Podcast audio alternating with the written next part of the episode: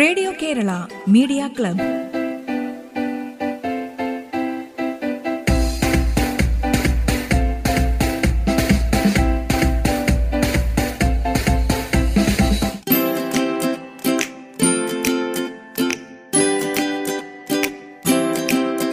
നമസ്കാരം. Radio Kerala media ക്ലബിന്റെ ഇന്നത്തെ അധ്യായത്തിലേക്ക് സ്വാഗതം. ഏവർക്കും ഓണാശംസകൾ. ഇന്നാദ്യം ഓണത്തിന്റെ കഥയും ആചാരങ്ങളും. ഇതിനെക്കുറിച്ച് സംസാരിക്കാനായി എത്തുന്നത് തൃശൂർ ഇരിഞ്ഞാലക്കുടയിലുള്ള അധ്യാപികയായ ഹണിയാണ്. ഹണി അധ്യാപിക എന്നതിലുപരി ഒരു വ്ളോഗർ കൂടിയാണ്.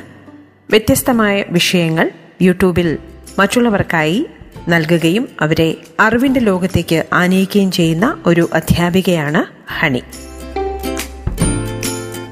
ഹണി ഓണത്തിന്റെ കഥയും ആചാരങ്ങളെക്കുറിച്ച് സംസാരിക്കുന്നത് നമുക്ക് കേൾക്കാം.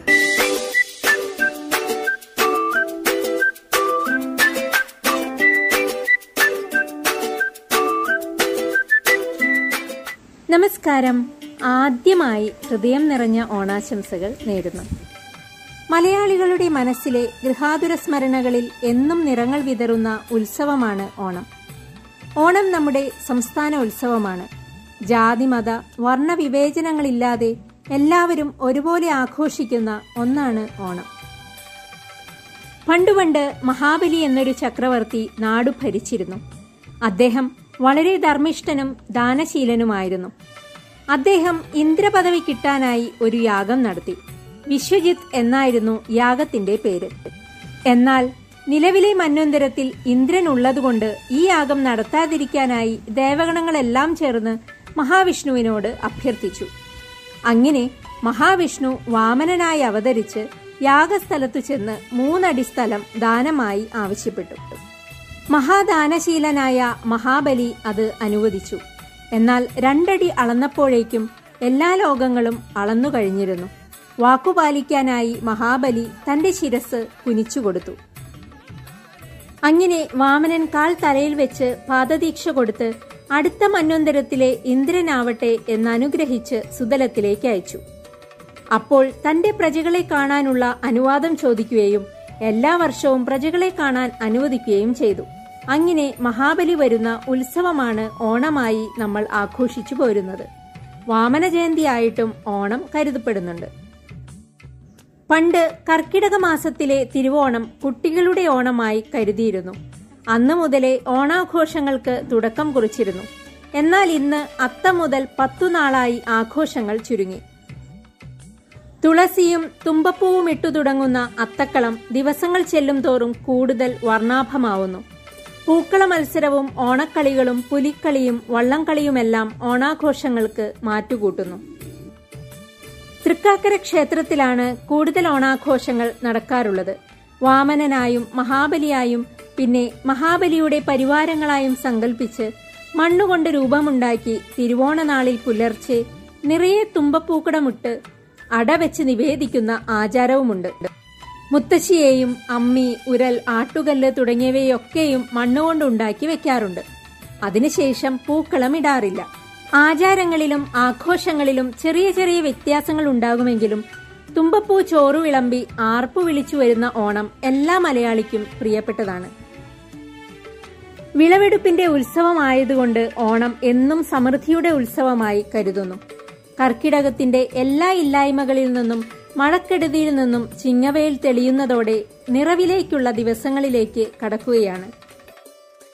ലോകത്തെവിടെയുമുള്ള മലയാളികൾക്കും നന്മയുടെയും ആരോഗ്യത്തിന്റെയും സന്തോഷത്തിന്റെയും സമൃദ്ധിയുടെയും ഓണാശംസകൾ നേർന്നുകൊണ്ട് ഞാൻ എന്റെ വാക്കുകൾക്ക് വിരാമമിടുന്നു.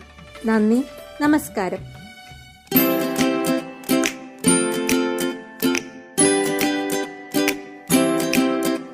റേഡിയോ കേരള മീഡിയ ക്ലബിൽ നിങ്ങൾ കേട്ടത് ഓണത്തിന്റെ കഥയും ആചാരങ്ങളും എന്ന വിഷയത്തിൽ തൃശൂർ എരിഞ്ഞാലക്കുടയിലെ അധ്യാപികയായ ഹണി സംസാരിച്ചതാണ്.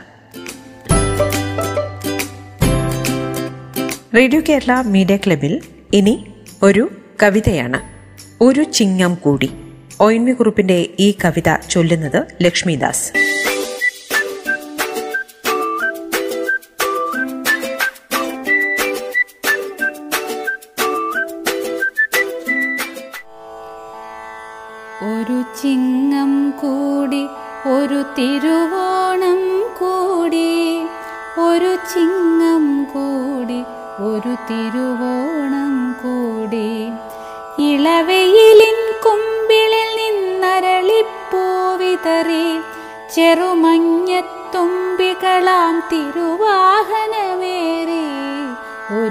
ഒരു കൂടി ഒരു തിരുവോണം കൂടി. കർക്കിടകം ചാർത്തിച്ച കരിവളകളുടഞ്ഞു കാലം നിറമിഴിയൊപ്പി വേലിക്കൽ നിൽക്കേ. മാറൊടു ചേർത്താക്കൈ സ്നേഹാതുരമായി തഴുകി. ശാരികതൻ കണ്ഠത്തിൻ ചാരുത പോൽ മിന്നും അരിയ ചുവപ്പോലും പുതുതരിവളകൾ ചാർത്തി. ഒരു ചിങ്ങം കൂടി ഒരു തിരുവോണം കൂടി. കർക്കിടകം രാമായണ കഥ പാടിമറഞ്ഞു കാലത്തിൻ മിഴിയിൽ ജനകാത്മജതൻ ദുഃഖം അടരാത്തൊരു കണ്ണീർ കണമായി നിന്നു തുടിക്കേ. കരിമണ്ണിൻ ആത്മാവിൻ ഖനികളിലായി വിളയും നറുമണികൾ എടുത്തോരോ ചെറുപൂവിനുമേകി ഒരു ചിങ്ങം കൂടി ഒരു തിരുവോണം കൂടി.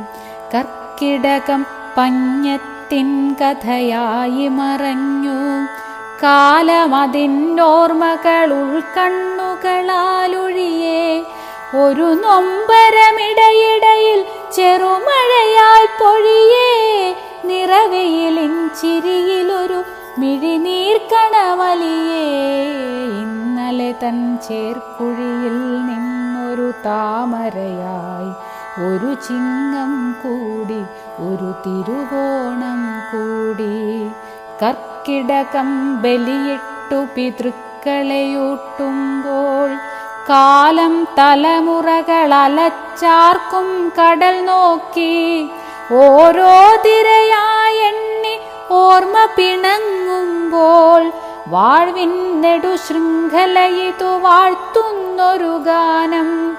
കൊല്ലാനല്ലാതുള്ളൊരു വില്ലിൻ പൊൻചരടിൽ താളത്തിൽ കൊട്ടി പുതുമേളത്തൊടു പാടാൻ ഒരു ചിങ്ങം കൂടി ഒരു തിരുവോണം കൂടി. കർക്കിടകം പൊട്ടിയ പാഴ്ചട്ടിയുമായി പോയി കാലം കളിമണ്ണു കുഴച്ചാലയിൽ നിൽക്കുന്നു. പുത്തൻ കലമിതു മെനയും പുകിലുകളാർക്കുമ്പോൾ കറ്റമെതിച്ചിടും പദനൃത്തം മുറുകുമ്പോൾ പുത്തരി വേവുന്ന മണം പുരകളിൽ നിറയുമ്പോൾ ഒരു ചിങ്ങം കൂടി ഒരു തിരുവോണം കൂടി ഒരു ചിങ്ങം കൂടി ഒരു തിരുവോണം കൂടി.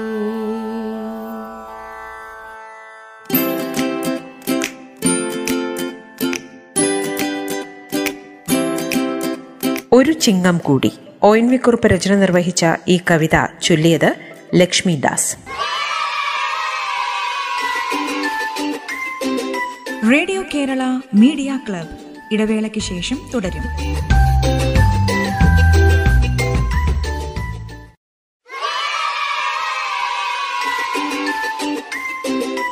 റേഡിയോ കേരള മീഡിയ ക്ലബ് തുടരുന്നു.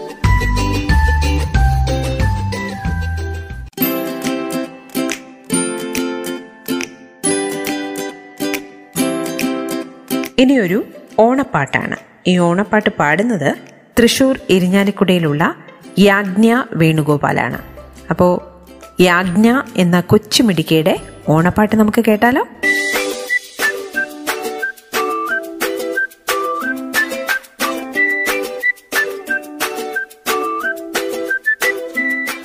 ഓണം ഓണം പൊന്നോണം. രണ്ടാം നാളിത് തിരുവോണം. ഓണക്കോടിയെടുത്താലോ ഓണപ്പാട്ടുകൾ പാടണം. ഓണസദ്യയുണ്ടിട്ടു ഓണക്കളികൾ കഴിക്കണം. ഓണത്തപ്പ മാവേലി ഞങ്ങളുണ്ട് നിന്നപ്പം. ഓണത്തപ്പ മാവേലി ഞങ്ങൾ ഉണ്ട് നിന്നപ്പം. Thank you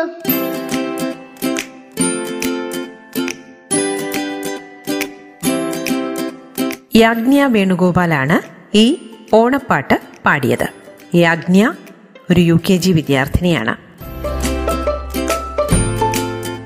radio Kerala media ക്ലബിൽ ഇനി ഓണത്തിന്റെ എല്ലാ മേന്മകളും വിളിച്ചോതുന്ന ഓണം എന്താണ് എന്ന് മലയാളിക്ക് ഓണം എന്താണ് എന്ന് പറഞ്ഞു തരുന്ന ആ പരമ്പരാഗതമായ ഗാനം മാവേലി നാട് വാണിയിടും കാലം ഈ ഗാനം പാടുന്നത് സൂര്യഗായത്രി.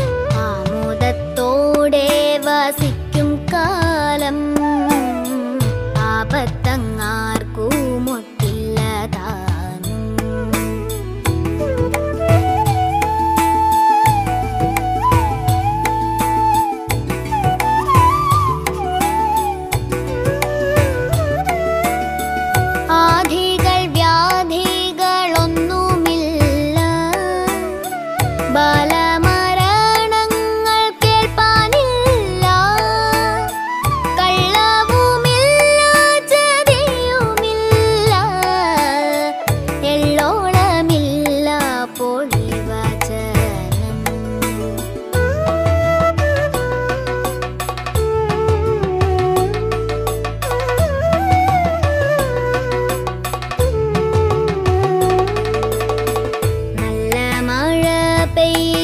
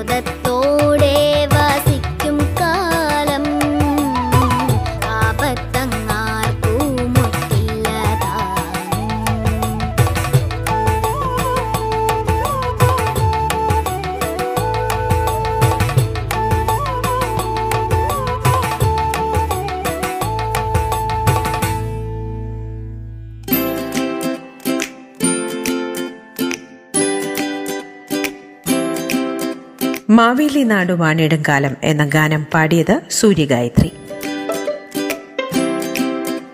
ഇനി ഇതാ മഹാബലിയുടെ കഥയുമായി എത്തുകയാണ് അഭി.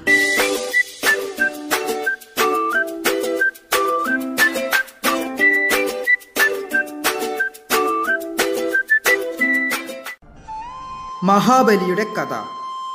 ഹിരണ്യകശിപു വിഷ്ണു വിരോധിയായിരുന്നതുപോലെ മഹാബലി ഇന്ദ്രവിരോധിയായിരുന്നു. തരം കിട്ടുമ്പോഴൊക്കെ അദ്ദേഹം ദേവന്മാരെ ആക്രമിക്കുകയും അവരുടെ സമ്പത്ത് അപഹരിക്കുകയും ചെയ്തിരുന്നു. അസുരഗുരുവായ ശുക്രാചാര്യർ മഹാബലിക്ക് ഉപദേശം നൽകി. അതുപ്രകാരം പ്രവർത്തിച്ച മഹാബലി നിഷ്പ്രയാസം ദേവലോകം കീഴ്പ്പെടുത്തി. അദ്ദേഹം തന്റെ പിതാമഹനായ പ്രഹ്ലാദനോട് സ്വർഗത്തിലെ ഏറ്റവും ഉന്നതമായ പദവി സ്വീകരിക്കാൻ അപേക്ഷിച്ചു അത് സ്വീകരിച്ച പ്രഹ്ലാദൻ ബലിയെ ഇന്ദ്രനായി വാഴിക്കുകയും രാജഭരണം ഏതു വിധമാകണമെന്ന് ബലിക്ക് ഉപദേശം നൽകുകയും ചെയ്തു. ധർമ്മത്തിൽ നിന്നും വ്യതിചലിക്കാതെ രാജ്യഭരണം നടത്തണം. അന്തിമ വിജയം എപ്പോഴും ധർമ്മത്തിന് മാത്രമാണ്. പ്രഹ്ലാദന്റെ ഉപദേശപ്രകാരം മഹാബലി മൂന്ന് ലോകവും ഭരിച്ചു. അദ്ദേഹത്തിന്റെ കീർത്തി ഭൂമിയിലും സ്വർഗത്തിലും പാതാളത്തിലും വ്യാപിച്ചു. അത്രമേൽ സമത്വസുന്ദരമായിരുന്നു ബലിയുടെ ഭരണകാലം. ദേവഭൂമി നഷ്ടപ്പെട്ട ദേവന്മാർ വനത്തിൽ ഒളിച്ചു കഴിയുകയായിരുന്നു. അവർ തങ്ങളുടെ സങ്കടം മഹാവിഷ്ണുവിനെ അറിയിക്കാതിരുന്നില്ല.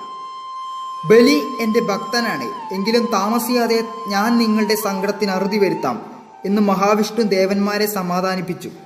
പക്ഷെ പെട്ടെന്നൊന്നും ദേവന്മാരുടെ കഷ്ടപ്പാടിനൊരു പരിഹാരവും ഉണ്ടായില്ല. ദേവമാതാവായ അതിഥി തന്റെ മക്കളുടെ അവസ്ഥയിൽ അതീവ ദുഃഖിതയായിരുന്നു. അവർ ഭർത്താവായ കശ്യപ പ്രജാപതിയെ തന്റെ സങ്കടം അറിയിച്ചു. എന്നാൽ കശ്യപ പ്രജാപതി ദ്വാദശി വ്രതം അനുഷ്ഠിക്കാൻ അവരെ ഉപദേശിച്ചു. അപ്രകാരം ചെയ്ത അതിഥിക്ക് വ്രതാവസാനം മഹാവിഷ്ണു പ്രത്യക്ഷനായി ആവശ്യമുള്ള വരം ചോദിച്ചു കൊള്ളാൻ പറഞ്ഞു. അതിഥി അപേക്ഷിച്ചത് ഇപ്രകാരമായിരുന്നു. അങ്ങന്റെ പുത്രനായി ജനിച്ച് മഹാബലിയെ തോൽപ്പിച്ച് എന്റെ മക്കൾക്ക് ദേവലോകം തിരികെ നേടിക്കൊടുക്കണം. മഹാവിഷ്ണു അത് സമ്മതിക്കുകയും താമസിയാതെ അതിഥി ഗർഭിണിയാകുകയും ചെയ്തു. അവസാനം വാമനൻ ഭൂമിയിൽ പിറന്നു വീഴുകയും ചെയ്തു.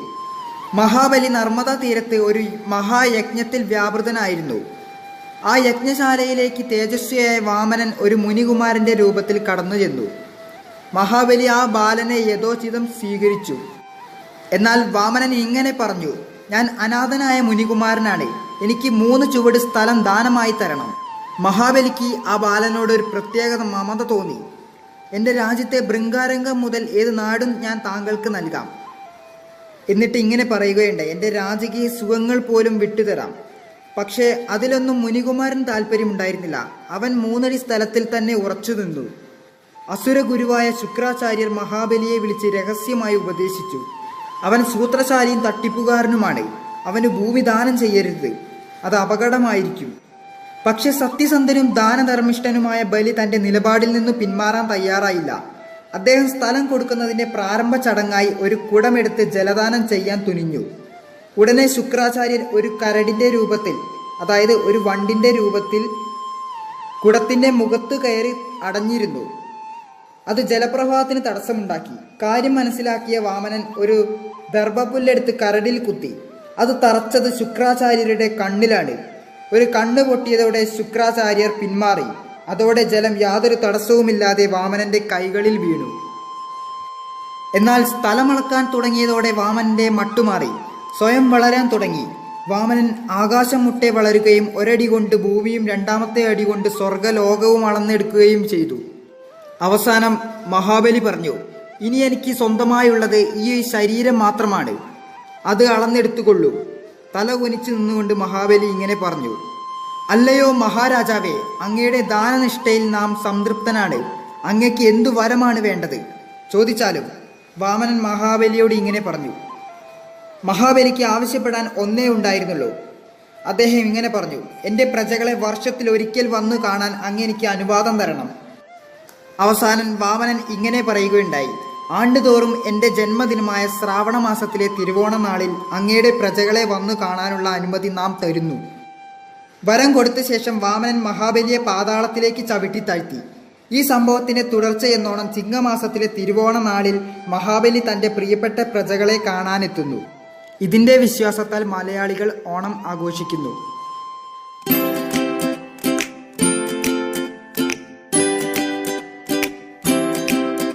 മഹാബലിയെക്കുറിച്ചുള്ള ഈ കഥ പറഞ്ഞത് അഭി.